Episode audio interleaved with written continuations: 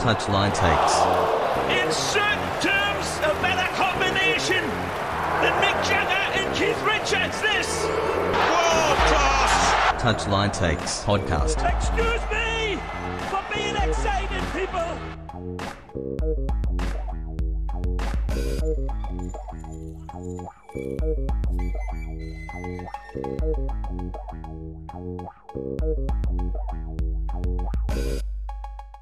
Welcome back, listeners, to another wonderful episode of Touchline Takes. We are like that plate and dish of stuffing right in the middle of your mm-hmm. Thanksgiving meal where you really don't know what's inside of that, but once you get a taste, you just can't not get enough. Can't resist. You can't resist that stuffing. We are the stuffing of all the podcasts. I am here with my partner in crime, as always, Cameron. And Cameron, we got a nice, plentiful course of a Thanksgiving edition podcast in store for folks. Um, but sort of before Yeah, we we get do. into that, Cameron, um, I just have to pick your brain a little bit. Okay. We are touchline takes, but Mm-hmm. for a second, I kind of want to transition us to touchline taste. And by Touchline taste. taste okay. touchline taste we're gonna take a brief little like kind of you know detour what is your Hmm. favorite dish at thanksgiving cameron Oh, um, I'm a simple man. I, I gotta say, uh, just a, a good old heaping pile of mashed potatoes and gravy.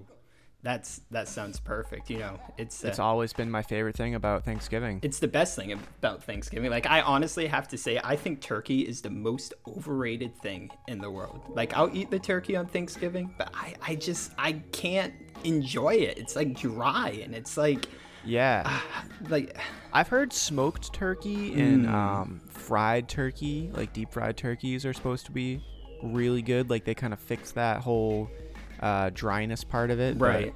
I've never been lucky enough to try it. Yeah, no, definitely. And I, I bring this up because I think it was like a few weeks ago, there was like this thing going around about like each state, like what their favorite dishes and side dishes. And like up in Maine, it was Yeah. it was side salad. Like excuse, like what? Does anybody like if if you live in Maine and you listen to this podcast and you've had a side salad for Thanksgiving, please prove us wrong. But I have never seen a side No. salad anywhere at a Thanksgiving table. No, there's so many other vegetables. Nobody's putting together a side salad on side Thanksgiving. salad. Like I At least it's not as bad as uh, what Alabama was dressing. Dressing. like what are you? what like are you dressing the turkey with? Like no, you you don't. You undress. Just a bottle of ranch, baby. Just pour it right on top. Oh man. Well, Yeah. Cameron, um, definitely something we are both very thankful for. Of course, friends, family, but we are very thankful as well for the world of football. Um, you know, this is you know a time where you know, we can really remember with all that's going on how much we love this sport. And we definitely got a jam packed episode for everyone with a bunch of news coming out um, in regards to the USL, to NISA, maybe a little, you know, Copa Libertadores talk today. Just we're, we're going to touch on a whole bunch of sub- subjects today, um, which I think is going to make for a really good episode. well, Carl, I think it's about time we. Ah, Crack this one open. there it is. See, you- I, I should have waited. I, I cracked mine open before we started recording, which I, I now realize is a mistake because like Yeah. next time we could. This was like, really premeditated on my Ah, part. That see, I like that. I really like that. Well, you know what? Cheers, Cameron, for you know another great Mm. episode, and we're gonna knock this one out of the park. Cheers to that, my friend. So, uh, what are we starting with? Starting with, uh, we got some USL news, don't yeah, we? we got some really good USL news we'd like to start with, and we'd like to jump right into it. Let's see, to begin, oh man, USL. Well, the biggest thing I think, you know, it's kind of close to home for both of us, at least to me right now, too, is in New Hampshire. Um, it was announced that, you know, former national U.S. men's national team forward joined a group led by a bunch of other people to bring a USL One club to New Hampshire. Yeah, man, I'm excited. Charlie Oh. Davies is, is really uh, putting his uh, You know, I had a fr- I had some sort of phrase for this, but I, t- I totally blanked as soon as I said it. what putting all his eggs in a basket for this one is that is that the That- same? that's it. I don't know. See, we would say that probably now, like around Easter, um, if we did that. I think right now what we can say is they, we we put all the turkeys in the pen. You know, like Okay, th- I mean, I was gonna say like put all the stuffing in the turkeys. Uh, or, that's- nah, this is just getting way too long-winded. but anyways, no, this is this is so awesome, Cameron. Um, and I mean, I think you're seeing right now a huge sort of you know USL footprint starting to come to the northeast region of the United States, which is really really awesome because um, I think you for maybe for a lot of other sports you really don't see a lot of clubs or teams kind of you know building sort of putting these building blocks in place in these parts of the country. Um, but you know as someone who still lives in the northeast you know is really seeing this really you know makes me happy um, because it kind of shows that they're paying attention to the excitement there is even in this part of the united states yeah, man. Uh, I think the, the what I get most excited about with clubs moving into New England is the proximity, and I think that eh, having that sort of proximity is going to lend itself to uh, kind of building some more natural rivalries.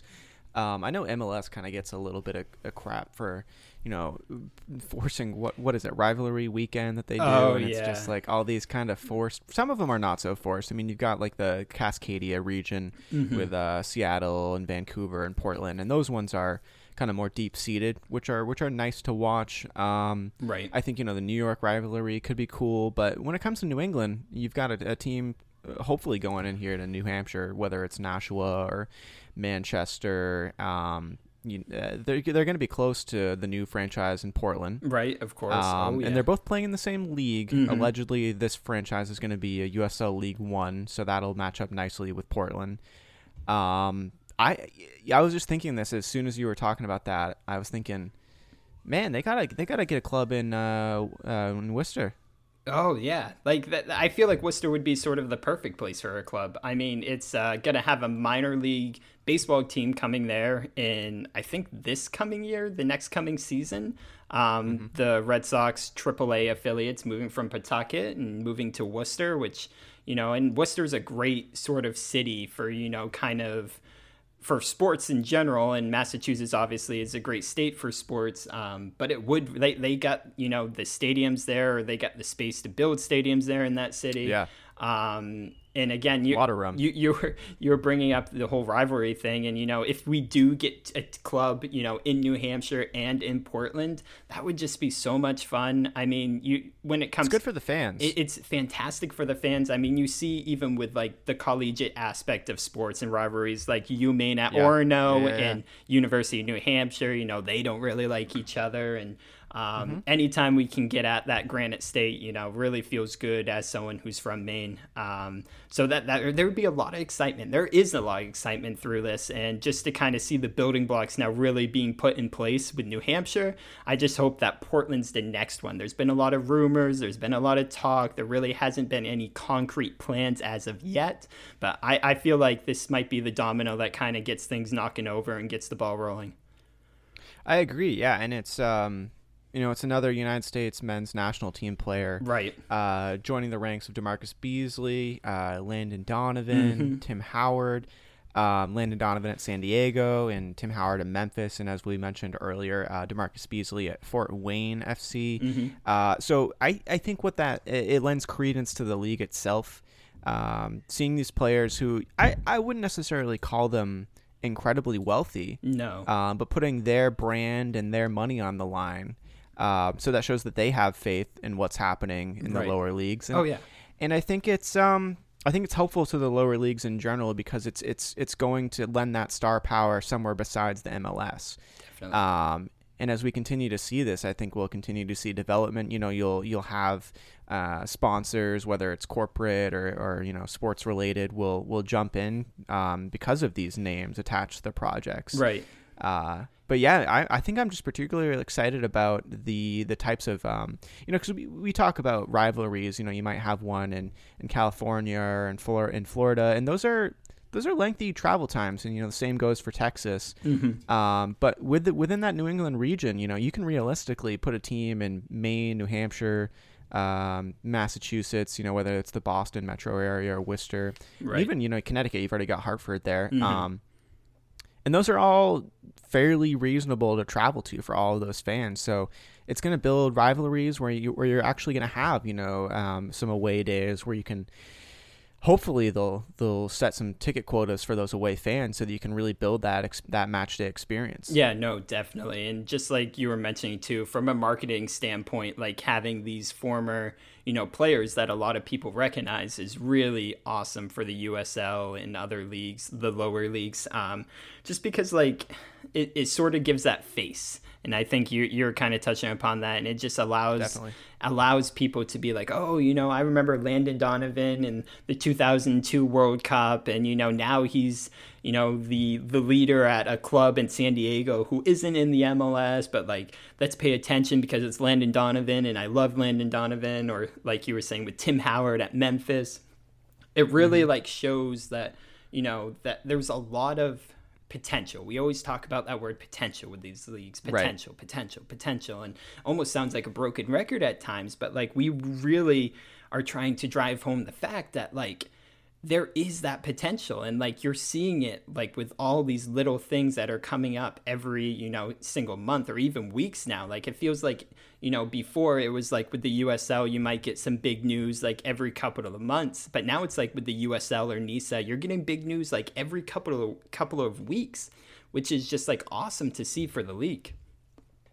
Yeah, and uh, you know, one thing that I would like to kind of pick your brain on, and this is kind of holding true to our name, uh, Touchline Takes.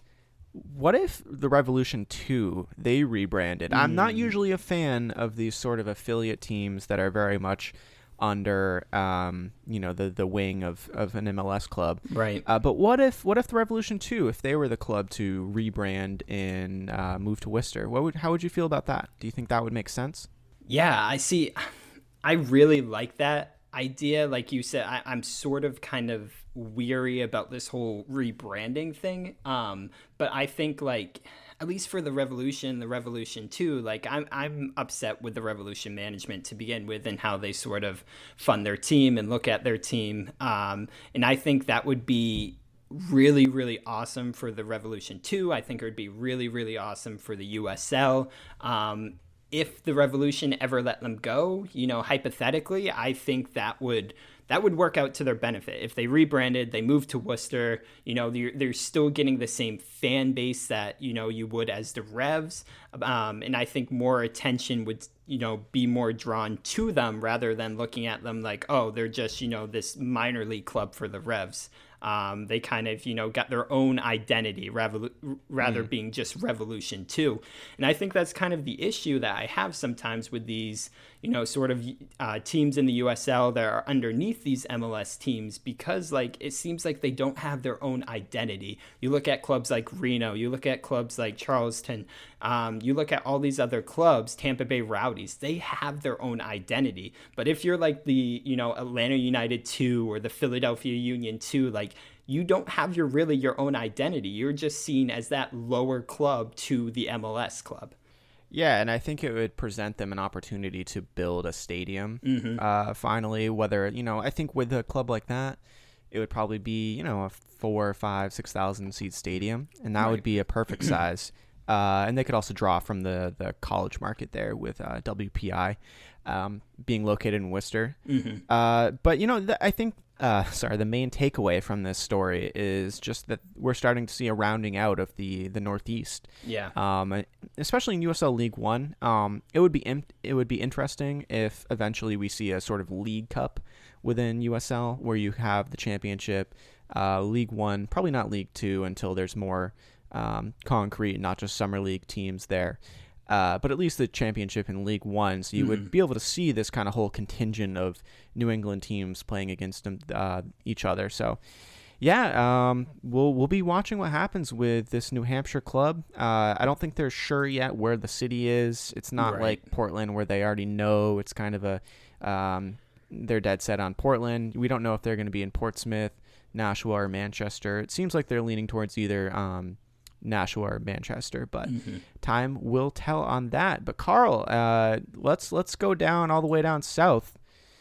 How are you feeling about this new Fort Wayne project that's got a lot of potential? Ah, I I like it. I, I really really like it, and I think you know we we were just mentioning before too as well that you know sort of this Fort Wayne thing is kind of fronted by a former United States United States men's Oh. national team player. Is this the same I'm one? sorry, I, I meant to talk about uh, Fort Worth. I Fort totally uh, messed that one up. Fort Worth. We we talked about Fort Wayne. Oh my goodness. That is exciting with DaMarcus Beasley, but we're talking Fort Worth. Fort Worth. There's see, th- this is the one problem. We're gonna get off subject here. There's too many forts in Texas. Why do you have to name every city after a fort? Like, listen to me. Like, you could have named it like Bruce Wayne, or you could have named it like you know Little Wayne, but you had to name it Fort Wayne. Like, come No, on. we're talking Fort Worth. Yes. we're we're just we're losing. We are Fort Worth, losing- Texas. Fort Worth, Texas, um, and a team that's tentatively called the Fort Worth Star. Um, and so this is it's it's really interesting because not only this would this be great for you know, kind of what their plan is either to put uh, a lower league men's team or a women's team in the city in Fort Worth. But this sort of like It's a huge development. Yeah, I, I this- think uh when it comes down to it, it's it's we've got a a local, which is I think this is interesting. It's uh, a local councilman, Yeah. uh, something along those lines, is is trying to champion this whole hundred and fifty million dollar soccer complex.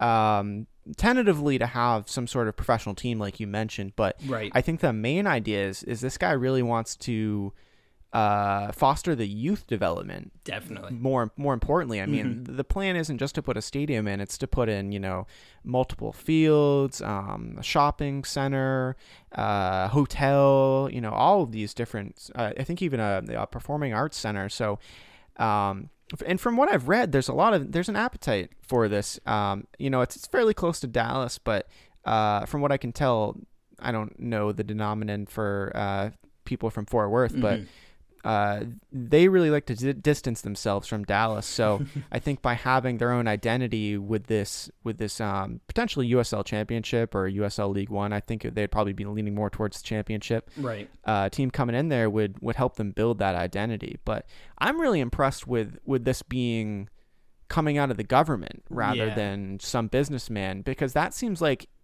it, if you already have the support of the council then you're more likely to get this show on the road quicker. Yeah, no, definitely. Like that's the one of the hardest and probably biggest steps of any team sort of trying to form in a city is like getting the council on board. And I think by doing this, kind of making this like they're not saying, "Hey, we're just here to build a stadium for our USL team or an NWSL team." Hmm. They're like, "Hey, we're here to invest and build a stadium that's going to go towards this, but also will benefit the community of Fort Worth more than it does actually bringing a team here.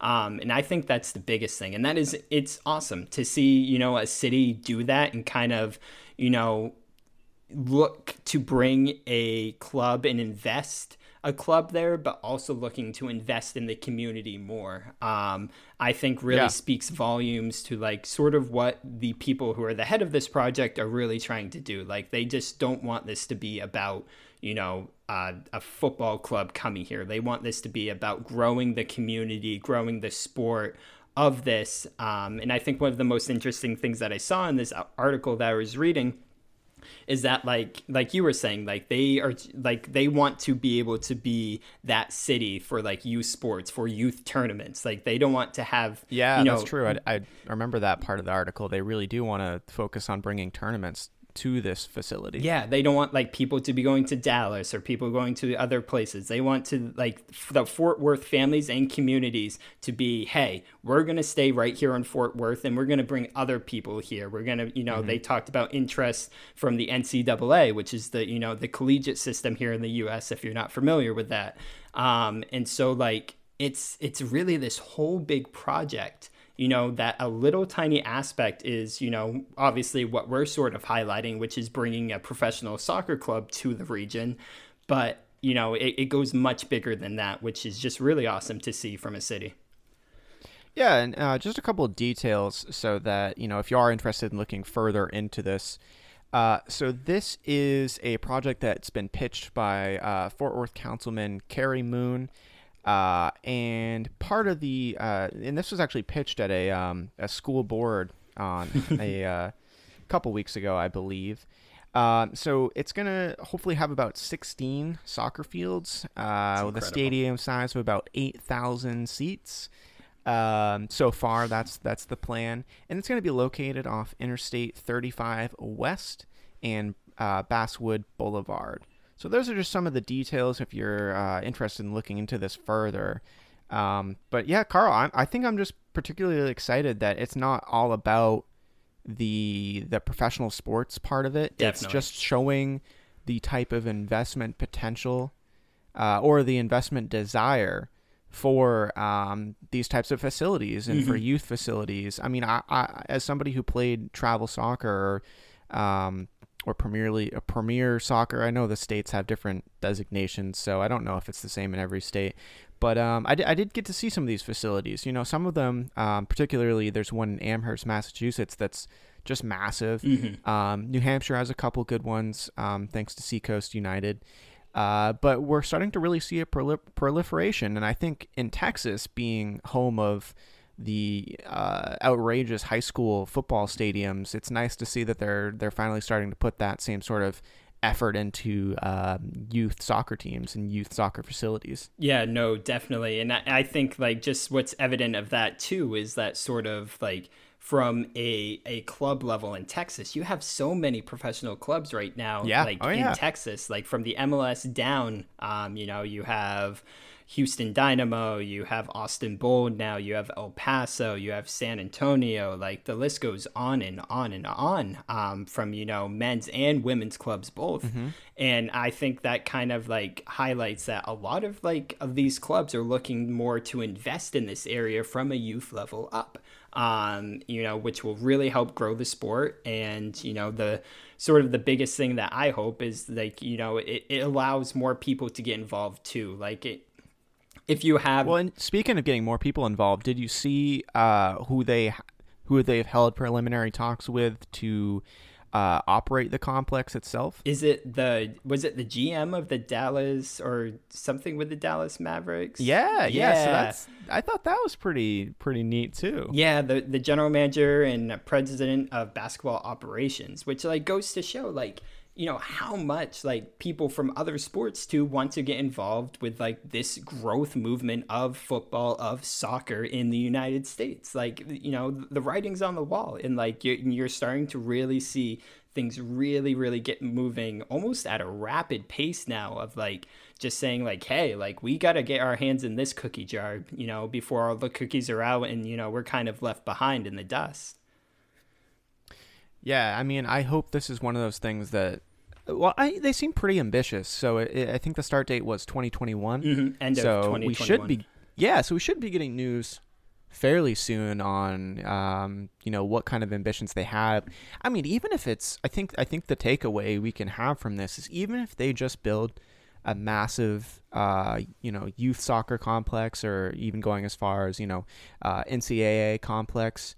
That's good. That's good for the whole landscape of the sport. Yeah. Um, the professional team and stadium, uh, just gauging by the you know kind of land that they have available to them around there, that could come later. Right. So, um, you know, I they'll probably have to gauge the amount of support that this gets, uh, the amount of traffic, you know, how easy it is to get people in and out of there. But yeah, I'm I'm just excited for these types of developments to just continue popping up. You know, we got states like California and Texas that will probably con- continue to see this. Um, but it's it's it's inspiring, especially like I said, seeing it come straight out of a city councilman's mouth. And with that said, uh, let's roll on over to a little bit lower down the old USL uh, pyramid.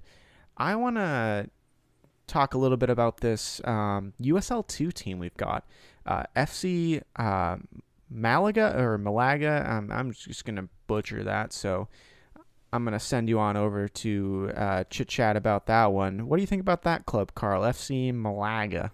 See, Malaga. Malaga. Um, this one caught me off guard. Like I, this this was one of those things that I was just looking, you know, scrolling through Reddit at 1 a.m. in the morning. You know what I mean? And all of a sudden, I'm like, holy cow, what is this? Like, I didn't even know, you know, for those of you who don't know, Malaga is, you know, a city in Spain. They have a La Liga side in Spain, uh, but apparently, for a good amount of time, they've had an academy in New York City, I believe. Um, and now, like, news is coming out that they're ready to join the USL 2, which is just like, like I it's just like it goes to show you like how many of these little like you know kind of developments we do have in the US and how clubs from around the world are looking to kind of focus kind uh, part of their development. I think Malaga has an academy in Spain, in Australia, and in the US. Um, but like it's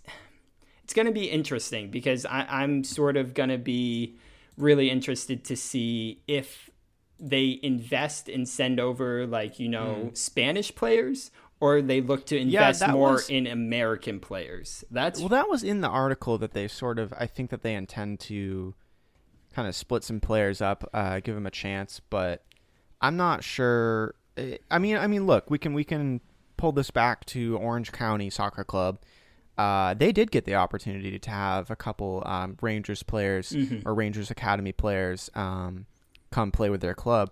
But seeing as this is a USL uh, League Two team, I don't know if that'll meet the competitive criteria right. uh, for the players that they would send over. This could be a, you know a situation like DaMarcus Beasley's team in Fort Wayne, the actual Fort Wayne this time. We mean Fort Wayne Fort this time, not Wayne. Fort Worth. Not Worth. Um, it could be like that situation where they are starting in League Two with the intention to move up to League One eventually. So right, uh, that would be nice. I think that New York is a is another one of those places that's um, just primed to have more clubs in the lower ranks. Yeah, uh, you know, we we can understand that it hasn't worked out great for uh, teams trying to play in New York City. Mm-hmm. Um, I mean, you can look at. I mean, I would even say Red Bull is still uh, a victim of this. I mean, they had to build their stadium New fairly outside city limits. I mean, it's in New Jersey. Right. Yeah. No, definitely. Uh, definitely. New York City FC, they are still working on that. Uh, the Cosmos have been struggling for years. I don't know, man. It's uh, you know, but it's a it's a welcome addition in the lower ranks, and if you can get a stadium built that's in you know somewhere in in New York State, um, that's a couple thousand, then then that's good. But this is this is just another example of those relationships that we really like to see. Yeah, no, definitely. It's uh, you know one of those things that just sprouted up, and you know it's it's really interesting. Like I, I'm I'm almost really intrigued by this one just because of how much I was caught off guard by it, but just kind yeah. of to see how it develops in the next few years and kind of like where it goes um, because I think this is this is one of the first times I think we're going to see like an investment from a club outside of the U.S. like sort of really dominate you know the di- like the direction of the club in the U.S. Um, I hope I make sense when I'm saying that. Like, let's see when, when we talk about the partnerships. Yeah, like, can I have with, you break that down a little bit more? Yeah, actually, I'm not, I'm not quite sure what you're saying. Yeah, so like with like the partnership we talk about with Rangers in Orange County, um, you know, soccer club is that they have a mutual partnership. where They're still their own identity. Um, right. With FC Malaga City, I feel like they still have the identity of the Spanish club. So I feel like this is like one of the first times we're going to see like in sort of the lower ranks of professional soccer in the U.S. Oh, okay. Like okay, yeah. sort of a European identity, like a club that sort of has that Europe. I like I'm trying to like they. No, I see what you're saying. Right. It's, it, it is the parent club, and that's who exactly. it's supposed to embody. Right. But it's in a lower league as opposed to like say uh, the ill-fated um, Chivas USA, for right. example, exactly. or um, NYCFC, which is, I mean, yeah, it doesn't fully represent the, the the parent group, but it everyone knows it's just City Football Group. Yeah, no, yeah, it, it's just to me, I, I don't know. Like, it's gonna be interesting. Um, I haven't really I didn't know a lot about them until this happened, and I'll be honest, mm. I hmm. still don't know a whole lot about but they've them. been around since 2013, which I thought was interesting. That, that so is... they've they've been fostering this for a while, right? And I think, opposed to a lot of projects that we've seen, um, for example, you can even look back at. Uh, this was a while ago, but I, you know, it, it didn't quite work out. Ajax Orlando, for example, huh. um, they tried to do a very similar like academy style thing. Mm-hmm. Um, they never So let me just I'm trying to figure out when they terminated. They oh they were a member of the USL PDL, which is which was the precursor to USL uh, League Two. So they did do it, but 2006 was when the franchise was terminated. So Okay. they only lasted about five years. So this Yeah. has already outlasted um, Ajax's efforts. Okay. Yeah, no, it, it's going to be interesting to see. You know, I'm I'm excited as I always am with these kind of developments in the lower leagues of football here in the U.S. Um, but it, it's I'm I'm intrigued by this one. This is this is definitely one to keep an eye on, kind of see how they go and how they develop in USL too.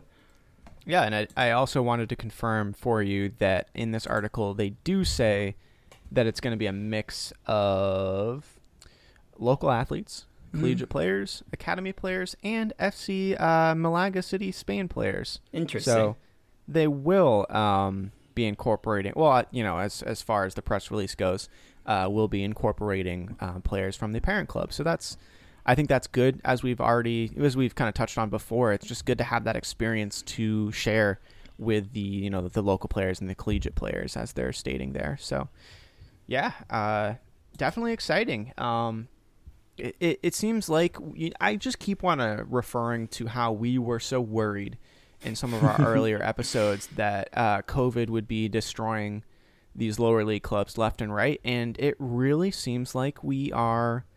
We're not seeing that. In fact, we're No. seeing the opposite. the the complete opposite. I I feel like I I'm glad I was wrong um, about you know our takes earlier in our past episodes back in August and July because like like you said I was paranoid. I thought you know without fans, you know without that revenue, they don't sell a lot for merchandise. Like they're gonna like if they're not getting the ticket sales at the gates like they're really gonna struggle and unfortunately you know we did see a couple clubs fold under in the usl championship um, but I, I feel like we we've seen more growth and Yes, we yes. it, it feels like it's instead of like two steps back or one step and you know two steps forward one step back it's been like six steps forward maybe two steps back um, which i think is unlike anything we've seen in these lower leagues in recent years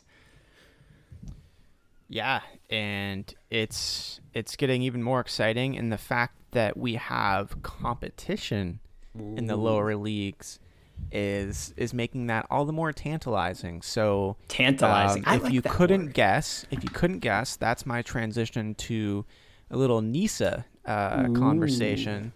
So we've we've been talking about um, Chicago as they. It's like so. I guess there's a there's a bit of a scale to um, when these new clubs are announced. You know how realistic they seem to be, or how far along in the process they seem to be. And Chicago seems like you know they could be playing or at least have most everything set up by uh, you know either early next year or the middle of next year. So they're pretty far along. Whereas you know Portland, um, this New Hampshire team, I don't even know if they'll set foot on a field by 2021. exactly Um, so that's why the Chicago project's been uh, important and exciting to watch. Um, on top of the fact that, uh, as we've said, Peter Wilt is spearheading this whole development. Um, but we we did get a little bit more of an indication of who is uh, working with this club. And Carl, um, can you? You're a baseball fan. Can you tell us a little bit about this guy? So the guy who's spearheading it is a guy by the name of William, and he goes by Night Train Veeck. I want to say it's Veeck. I, you know, someone can correct me on that pronunciation of that. Um, but he is the grandson of, you know, I think his grandfather's name was William Veeck as well, Bill Veeck, um, who was the Chicago White Sox owner I believe. Um, my goodness, I don't even. I have to look at I think the it was exact yeah, dates. it was like Milwaukee Brewers, Chicago White, White Sox. like, and guy was prolific. the, exa- like, and I mean, it was back when Milwaukee Brewers too were a AAA franchise in the minor league ranks of American baseball. Um, so it this is this is interesting. Um, I I'm excited about this. I feel like he has really good, like, you know, he has a great family name. He, you know, especially in the city of Chicago, which is going to help. Um, he has great experience. You know, he's worked with the White Sox. He worked for a cricket organization, I believe, in Australia as well. Um, but the thing that does sort of make me nervous is sort of like he hasn't worked with in like the sport of football or the sport of soccer, whatever you want to call it, um, which I, I don't think is a huge issue. I think, you know, serving as, mm. you know, the fan, you know, sort of like engagement specialist, trying to bring fans to the game, get fans involved into the franchise. Um, I don't think he's going to have a huge issue with. Um, I feel like there's a lot of crossover with every sport when it comes to, you know, trying to get the fans engaged. Um, but the fact, you know, he's had these experiences, he's worked with these franchises, you know, he has this sort of well known name within the Chicago sports like environment and community, you know, it's, uh, it just goes to show you that Peter Wilt probably knows better than anybody in, you know, American soccer with what he's doing. Um, you know, he has, uh, I think one of these articles kind of called him the Johnny Appleseed of U.S. soccer, and it's so true. it's yeah, you know, yeah, it really a, as sort of corny of a name or corny of a metaphor as that is like it's true like from you know the men's side of US soccer to the women's side of US soccer to now even the l- lower ranks of the men's division in US soccer like he's really leaving his stamp for the better yeah, uh, and, and the thing is, he doesn't stop, which no. is nice to see, and he's also not selective. Mm-hmm. I mean, between Forward Madison, NWSL, uh, Chicago Fire, and now NISA, I mean, he's he's just every league is is open to Peter Wilt. So and I think uh, we should all be open to Peter Wilton, whatever project he's working on because exactly. they tend to uh, do well. Mm-hmm. So, uh, and Nisa is not stopping there, man. They've got plenty more news to share with us, uh, and we've we've kind of already gone over some of their, um, I guess their partnerships. I don't really know quite how to classify them, but Nisa has been working very diligently to partner with uh, amateur leagues across the country. Oh yeah. Um, so between the Eastern Premier League, the uh, is it the Northeast? It might be the Northeast Premier League. Um, the Gulf Coast Premier League, which is where I am located. Uh, and the now Midwest Premier League, which is located or based out of Denver, Colorado. Mm-hmm. I think it might extend a little bit further, say like Utah, um, and what Montana is above. Colorado. I think so. Montana, some of those kind of states. If I know my geography, I have but no uh, idea. yeah. So uh, there, this whole um, idea is that they are going to continue to foster um, these connections, these relationships, and hopefully some um, process sharing between uh, you know the NISA uh, parent organization, then the pro sort of sphere uh, right. with these these amateur uh, clubs. Mm-hmm kind of culminating with um, Nisa Nation that we've talked about. Um, so they've got all these affiliations now, and they can sort of pick out and also um, help develop these aspirational amateur clubs, um, moving them eventually into Nisa Nation, uh, which will then eventually move them into Nisa Pro. So um, seeing more of these uh, developments come forth mm-hmm. is just continuing to show that I think they are taking the right direction as opposed to what a lot of people thought they were going to be, which was a NASL 2.0. Yeah. Um, which which they're anything but. I mean, they're not paying the same types of salaries. They're not just trying to expand the top division rapidly um, they're really focusing on the grassroots. No, definitely, and like sort of, you have to plant the seeds before you can let the tree grow, right? Like, or let the plants grow. Oh yeah, and yeah. you know, it's it, it's kind of a slow and I want to say delicate process um, because like anything with these sort of things when you're growing a business because you know all these leagues they're a business um, and when you know all the clubs they're a business and when you're growing those like you sort of have to take your time. And you know like and yeah things have been moving faster now but it is really great to see like you just said like the grassroots movement like they are really paying attention to these areas and really planting these seeds in different parts of the United States. Mm-hmm. And, you know, maybe not all of them will grow. Maybe some, you know, will die as they're growing up and not really make it to this big tree. But a lot of them will. And the more seeds you plant, you know, like it's obviously the more trees that are going to grow. And I think they're going to have a really positive kind of net gain from this and like just the way they've been going about things. Yeah. And speaking of going about things, um, this is a a league that um, a lot of people out there who are not necessarily MLS fans, but are fans of the sport themselves Mm-hmm. uh, itself, are very much fans of the open system concept. And um, the Midwestern Premier League has been very vocal that uh, they are working to adhere to the um, the FIFA compliant open system.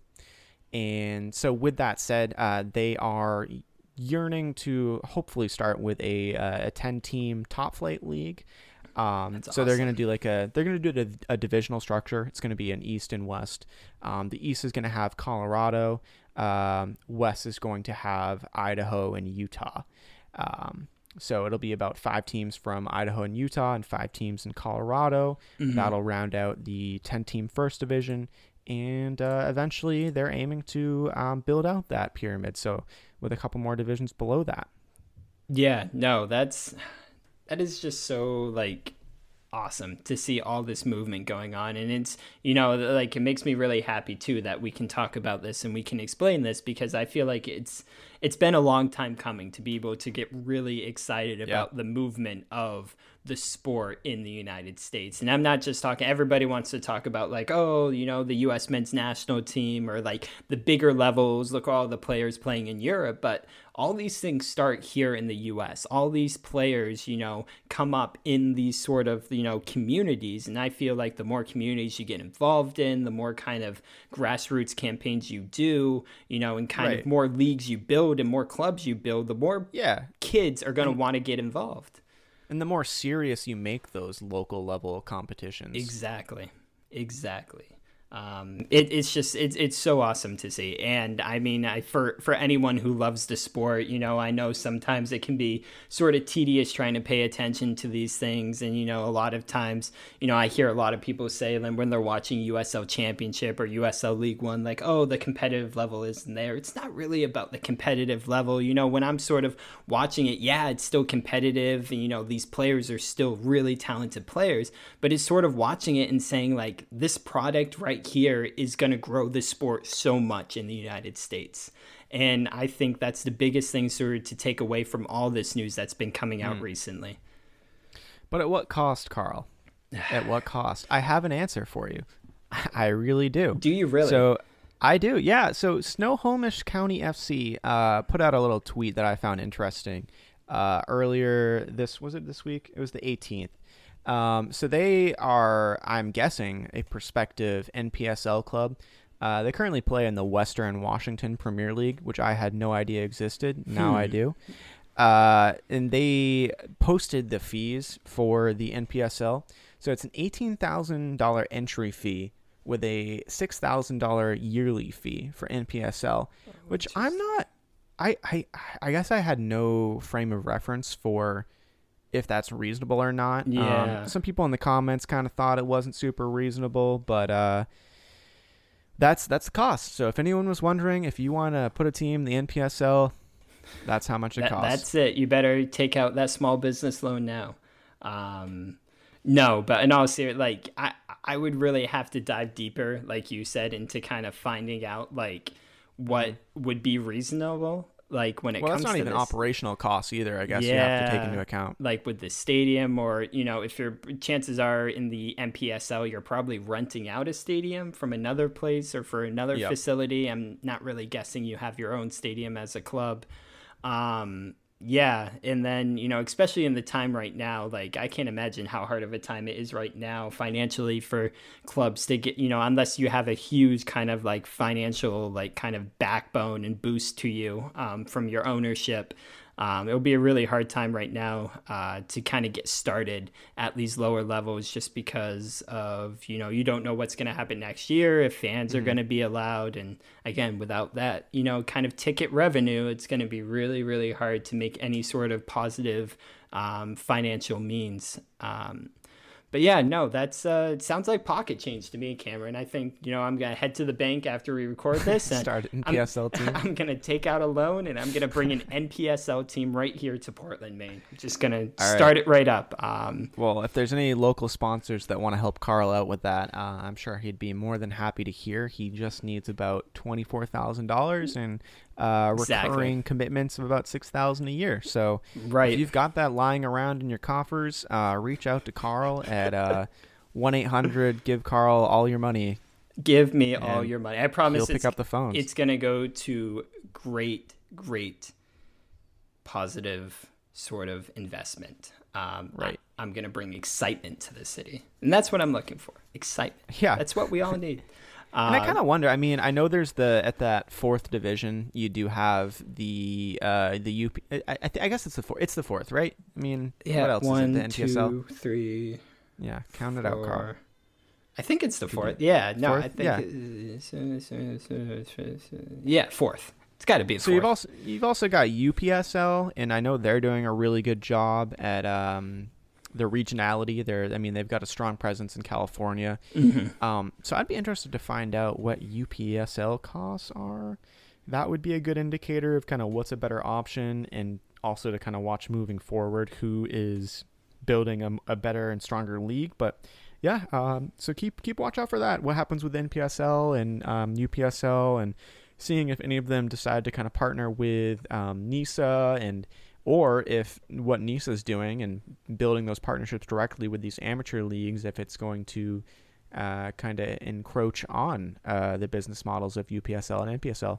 No, definitely. Um, I definitely think that would, you know, be exciting to watch, and it's going to be exciting to watch. Um, I'll be watching my bank account as well to see if there's any wire transfer transfers going into. Um, if you guys want to message me, uh, I will give out my social security number. I just need yours in return, um, along with bank account routing numbers.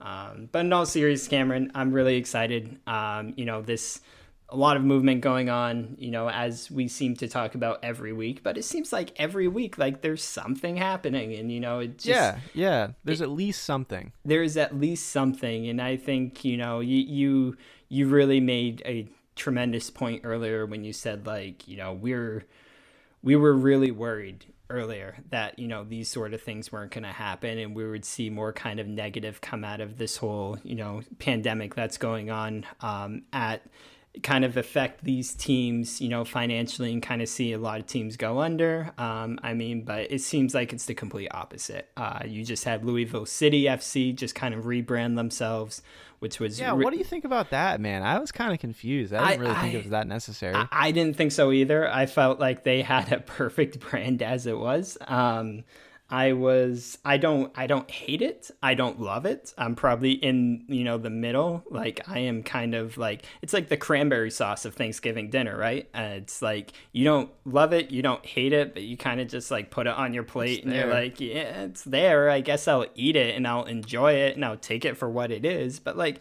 it's nothing really like you're excited about. Um it's it's interesting. We'll see if that you know starts to get the ball rolling with other teams maybe rebranding. Who knows? Um, I have to look too. I don't even know when they tentatively are supposed to start the next season. Um, but it's uh, I don't know. Like there, there's there's all that movement going on, a lot of exciting movement. Um, we talked about last time the new partnerships. It'll be really interesting to see to, if any more partnerships with USL Championship clubs and you know European clubs comes to pass. Um, besides that, you know, I know we wanted to talk a little bit about the Copa Libertadores and the sort of you know Premier League stuff that's going on in the Champions League. I guess we can touch on that real quick, Cameron. Um, how how are you feeling about Liverpool? You know, I know the, all the injuries. Uh, You know, it's probably one of the best episodes to talk about this because Liverpool and Tottenham are both sitting pretty, Sitting right on top pretty. of the, Tot- the Tottenham Premier en- League table. Tottenham ended the other day atop the Premier League table by themselves for the first time since 2014. Cameron, I, I threw a party. I got so drunk that night. I was so happy. Um, it, it, it was an excitement that I wasn't used to. um, but Tottenham's got a tough, tough schedule coming up. Oh my god, they got Chelsea this weekend. Then they got, uh, I think after that they got Liverpool. No, they got Liverpool, and then they got Arsenal. Um, and I'm not too scared about the North London Derby. No, Arsenal aren't that great this season, which is No, not a surprise. Um, but no, it's uh, yeah, it's it's interesting. I'm I'm I'll still be looking forward to that. Uh, the the touchline takes derby. the We'll- we'll touchline to- takes derby. We'll both We'll have be to reconvene after that and kind of give some of our thoughts about that game. definitely. We might have to do a you know a special emergency episode just for that game, just so you know I can rub it in your face that Tottenham beat Liverpool. Um, but no, Yeah, maybe we'll maybe we'll even do a little. Uh, maybe we could post something on Twitter, do a little live stream, or maybe something Uh, on Instagram once we get that up and rolling. Uh, that we that we talk It'll about. get there. It will get there. We, we promise, guys, that Instagram Uh. is coming. Um, we just it's it's there. It's too much. We're not sure if you're ready to ready no, for it. like you know? it's it's a lot. Look, you And throw you throw Carl here in a nice tight Tottenham kit, and uh, he's gonna break the internet. I'm gonna break, and that's what I'm worried about. Like we, and speaking of that, we almost broke the internet the other day, Cameron. Um, got to Oh, give yeah. a shout out to Shout out to. Ecuador. Uh, I thought we were gonna say it at the same time. Oh, sorry. Uh, one, two, three. Ecuador. You Ecuador, yeah, we still messed it Um, up. Okay. So, we um on Twitter the other day during the uh, World Cup qualifiers in South Mm-hmm. America, Ecuador just absolutely beat the living crap out of Colombia. Colombia um, no longer exists because Col- of Ecuador. Colombia is nothing anymore. Pablo Escobar was actually Ecuadorian. Um, so it's, you know, I've talked about it a lot, and I've talked about it in private with you, Cameron, too. Like, look out for Ecuador. And I've said Yeah, it, for real. and I've said it, and I've said it. And I've said it just because, like, watching their club teams, and, you know, this is a little shout out to the Copa Libertadores that are starting again. I know mm-hmm. Quito and Santos are playing They're tied right now as we speak, one-one. one one and so like the, you see it at the club level and the crazy part is cameron that uh, not a lot of players on the ecuadorian national team play in the premier league. And it's only a matter of time before they you know they move and kind of premier league or not premier league sorry in europe. I, I shouldn't. Yeah. but a lot of teams are in Europe are going to see a lot of this talent on this Ecuadorian side, man, and they they have built something like really really special going on there in Ecuador. Um, and I think we'll see them at the next the next World Cup in Qatar, 2022. They'll be at the next World Cup.